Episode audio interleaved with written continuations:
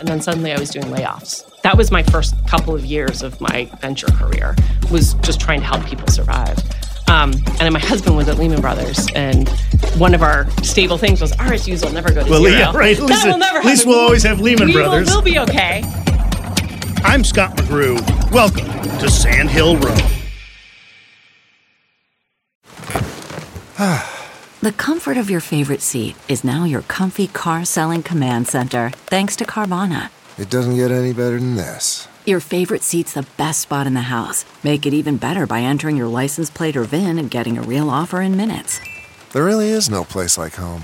And speaking of home, Carvana will pick up your car from yours after you finalize your offer. Visit Carvana.com or download the app and sell your car from your comfy place. Worried about letting someone else pick out the perfect avocado for your perfect Impress Them on the Third Date guacamole? Well, good thing Instacart shoppers are as picky as you are. They find ripe avocados like it's their guac on the line. They are milk expiration date detectives. They bag eggs like the 12 precious pieces of cargo they are. So let Instacart shoppers overthink your groceries so that you can overthink what you'll wear on that third date. Download the Instacart app today to get free delivery on your first three orders while supplies last. Minimum $10 per order. Additional terms apply. Now to the economy at a critical question tonight as we face skyrocketing costs and higher interest rates. Tonight, further evidence of the economic paradox Americans are living with every day. What is happening with the American economy right now? Well, things really aren't that clear right now. If you're trying to figure out what's going to happen to venture in an uncertain economy, it's probably best to sit yourself down in the office of someone who's been there before. So I, I started in the venture industry in March of 2000. That's Emily Melton. It was a surreal couple of weeks because I remember walking into the office and um, at the time there were these shares that doesn't happen anymore. They're like friends and family shares of companies that were given before IPOs that they were like giving to assistants. And so the assistant was telling me how she'd just bought a red Miata because she'd gotten these shares and everyone was just sleeping flush with cash. And then like a couple weeks later, it was like the sky was falling and all these companies were going to go to zero. And I just remember for a while just being like, well, am I going to get fired? She wasn't. Emily Melton is now managing partner at Threshold Ventures and the chair of the National Venture Capital Association. I don't think necessarily in Silicon Valley, but people outside of Silicon Valley might see a, you know, a trade group, the National Venture Capital Association, uh, and think negative of, uh, Oh, yeah. negatively of it. Yeah, you just immediately went, "Oh yeah." well, lobbyist groups, I thought that. Like, I right, yeah. right, right. So not only are a lobbyist group, but then it's it's a lobbyist group of like you know big money. Um, uh, but venture capital does so much good for the world. Well, it's not. So, yes, I do think venture capital does good for the world. And it is one of those existential questions you get at a certain stage of your career. It's not like, am I only good at this, but do I like it? And do I think it is something that I'm proud of doing? Right? When I sit down, I'm a mother of two daughters. I have a 13 year old and a 10 year old. I explain to them what I do. And um, I feel very confident in that explanation that it's, you know, again, that derivative success, that the kinds of investment companies that I'm investing in and the kind of things that venture capital does overall has improved um, our society. Right? I invest in digital health and healthcare technologies, and um, the true north star of most of my investments are, you know, increasing access and driving better clinical outcomes. Right? That's where I take success. There's financial incentives along with that, but the outcomes are usually much bigger and broader than that. Uh, so, you know, I do think that the venture industry plays a really important role in our ecosystem. The U.S. has created an innovation economy that is the envy of the world. There is no one else that has anything like this, right? And if you think about step back and go like, how do we make sure that we continue that? How do we make sure, from a competitive perspective, that we're able to continue to drive the um, that kind of innovation and that economic prowess, but also solving really big problems. Do you find you working with younger associates or younger startups because they didn't live through a downturn? I mean, it's all been gravy for Yeah. a very long time. it's gonna be tough. Like so, so, so yeah. I mean, I, I I tell people like I in 08, I had just been named partner and I was just on the board, and then suddenly I was doing layoffs. that was my first couple of years of my venture career was just trying to help people survive. Um, and then my husband was at Lehman Brothers, and one of our stable things was RSUs will never go to Well, zero. yeah, right. At least- will never at least we'll always have Lehman we will- Brothers. We'll, be okay. That's Emily's going to be the risk, and then you know we bought a house and we almost lost the house. So I I, I have personally lived through it, and um, I have enormous amount of empathy for people who are trying to to put their head around it. Um, but yeah, I think it's I think that's going to be that's what I'm saying. I think we're people focus on the economic component of the downturn. I think the psychological one is a bigger challenge and helping them walk people through and resetting expectations. Even with our own team, we did a portfolio review and we were talking about future rounds, investment rounds. And I said, don't look at what's happened in the last two to three years. Go back and look at our earlier funds and look what Series A's or B's or C's looked like in 2011, 2012, 2013, 2014. Because I think those are going to be more indicative of what the future holds. Um, the one thing I will say is that people, particularly entrepreneurs, and then most venture capitalists follow. But I have young entrepreneurs. This is their first downturn. Entrepreneurs, by nature, are some of the most. Ama- I I love my job because I get to work with these people. The real ones, they are the most resilient um, people that exist. Like they're they're doing something that most people think are crazy and is bound to fail. It's not like a rational choice. They have this irrational drive to do something bigger than themselves, and so you'd be shocked at how quickly they get to the new reality and they can play that game. And I think that the best founders are really going to emerge not only through this, but with much better and stronger businesses because they've had to rationalize some of the, um, you know, some of the expenses and because they have to really focus on the unit economics. So I'm very, again, I'm really bullish on the entrepreneurs.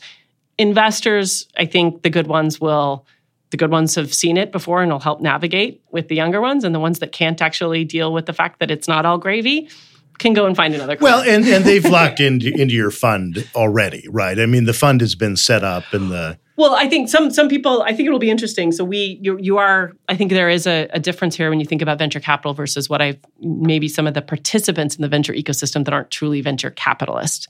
And when I, whenever I raise a fund as one of the managing partners of that fund, I'm looking at my partner Josh Stein, and we're making a commitment to work together for a decade.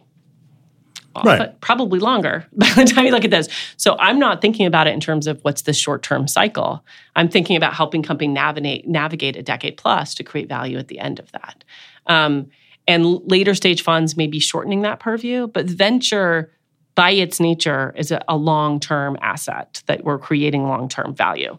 When people from hedge funds or others come in that are looking for arbitrage or short term gains, they're not going i think you've been able to do that in the last couple of years i think that is a game that can't be played going forward and i think the ecosystem will be better for it you have two new funds, Threshold Four and Threshold Select. What are the differences between them? so threshold um, 4 is our core fund and what i mean by that is that's what we uh, venture capital again everyone can i say being a venture capitalist can mean a lot of different things um, there's you know seed funds that are kind of ideas. There's you know people that are investing at early stage and then there's um, follow-on capital.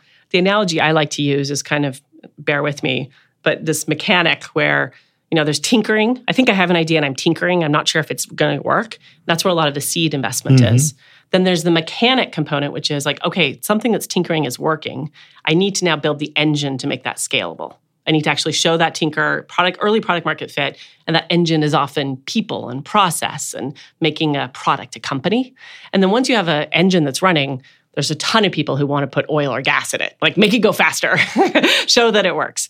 Um, the gas side and the tinkering side are pretty scalable because they don't require a lot of time as an investor. Like you can put a lot of money to work and just come back to me and tell me if something's working. Or once the gas is, you put the gas in and it's going.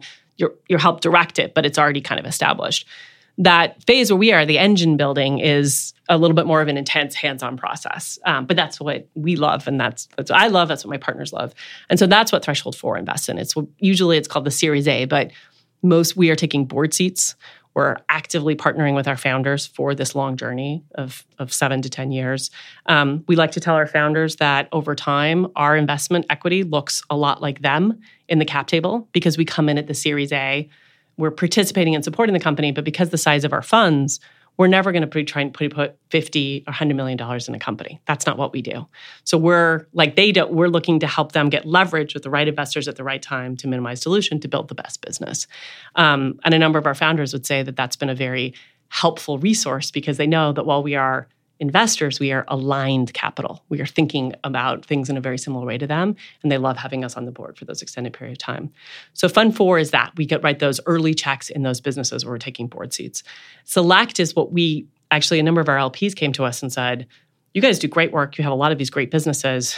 And then, you know, because of the size of our fund, after about twenty million dollars into investment, we're tapped out. We're not because we don't want to put too much of a concentration in any one company. And they're, we, but you're handing that off to other people. Right. Why are you doing that? And so Select was a smaller vehicle, and we're not again not looking to put substantial capital, but where we continue to support companies follow-on fund. through yeah follow-on fund through um, you know through IPO, uh, and that's just usually an opportunity for us to participate at a couple million dollars in some of these later stage rounds. Um, and I always say investing at its best is an information arbitrage because if the world had perfect information, then it would just be access. And so what we're we've sat on the boards of these companies. We've been working with these founders oftentimes for years. So we have a unique purview into how strong we think the companies are. And so that fund kind of reflects the opportunity to capture some of that. CarMax is putting peace of mind back in car shopping by putting you in the driver's seat to find a ride that's right for you. Because at CarMax, we believe you shouldn't just settle for a car, you should love your car. That's why every car we sell is CarMax certified quality so you can be sure with upfront pricing that's the same for every customer. So don't settle. Find love at first drive and start shopping now at CarMax.com. CarMax, the way car buying should be. Man, that sunset is gorgeous. Grill, patio, sunset. Hard to get better than that. Unless you're browsing Carvana's inventory while you soak it all in. Oh, burger time. So sit back, get comfortable. Carvana's got thousands of cars under $20,000 just waiting for you. I could stay here forever. Carvana, where car buying meets comfort, meets convenience. Download the app or visit Carvana.com today. Okay, picture this. It's Friday afternoon when a thought hits you. I can spend another weekend doing the same old whatever, or I can hop into my all new Hyundai Santa Fe and hit the road. With available HTRAC, all wheel drive, and three row seating, my whole family can head deep into the wild. Conquer the weekend in the all new Hyundai Santa Fe. Visit HyundaiUSA.com or call 562-314-4603 for more details. Hyundai, there's joy in every journey. What do you see the venture capital industry looking like 10 years from now? I mean, we've seen so many changes already. I, you know, the, the the diversity of founders is very different than it was 10 years ago. Uh, just the sheer spread of people post pandemic, you know, you can do funding rounds on Zoom. Um, I what do you see 10 years from now? Yeah, it's I, so I, I started in 2000, and when I started in 2000, there was like a handful of funds.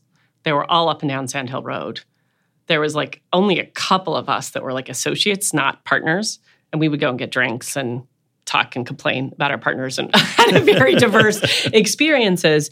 Um, but it really started to become more professionalized. So, you know, everybody was kind of doing the same thing. Like most funds were about the same size. Um, you had some mezzanine funds. You knew there were 30 funds that you should talk to. There wasn't a lot of diversity or opportunity. Um, and if you fast forward to today, a couple things. One, you've had mega funds. So you have these platform funds that have that I think will end up starting to look like hybrid funds, like private equity and venture, where they're playing a different role in the ecosystem, but they can really help founders, particularly at later stages with additional capital. Um, but you have a whole other ecosystem of seed funds as well as um, early stage funds, oftentimes with more specific focuses uh, that are available for for investors. And so, the positive view of this, which I really hope is true, is that all of those are able to flourish in this ecosystem, and that you are able to, with that increase of capital, um, an increase of exposure to capital, to be able to find entrepreneurs that might otherwise not have made the trek you know, to Sand Hill Road or not had the Stanford credential or dad knew somebody to get a meeting.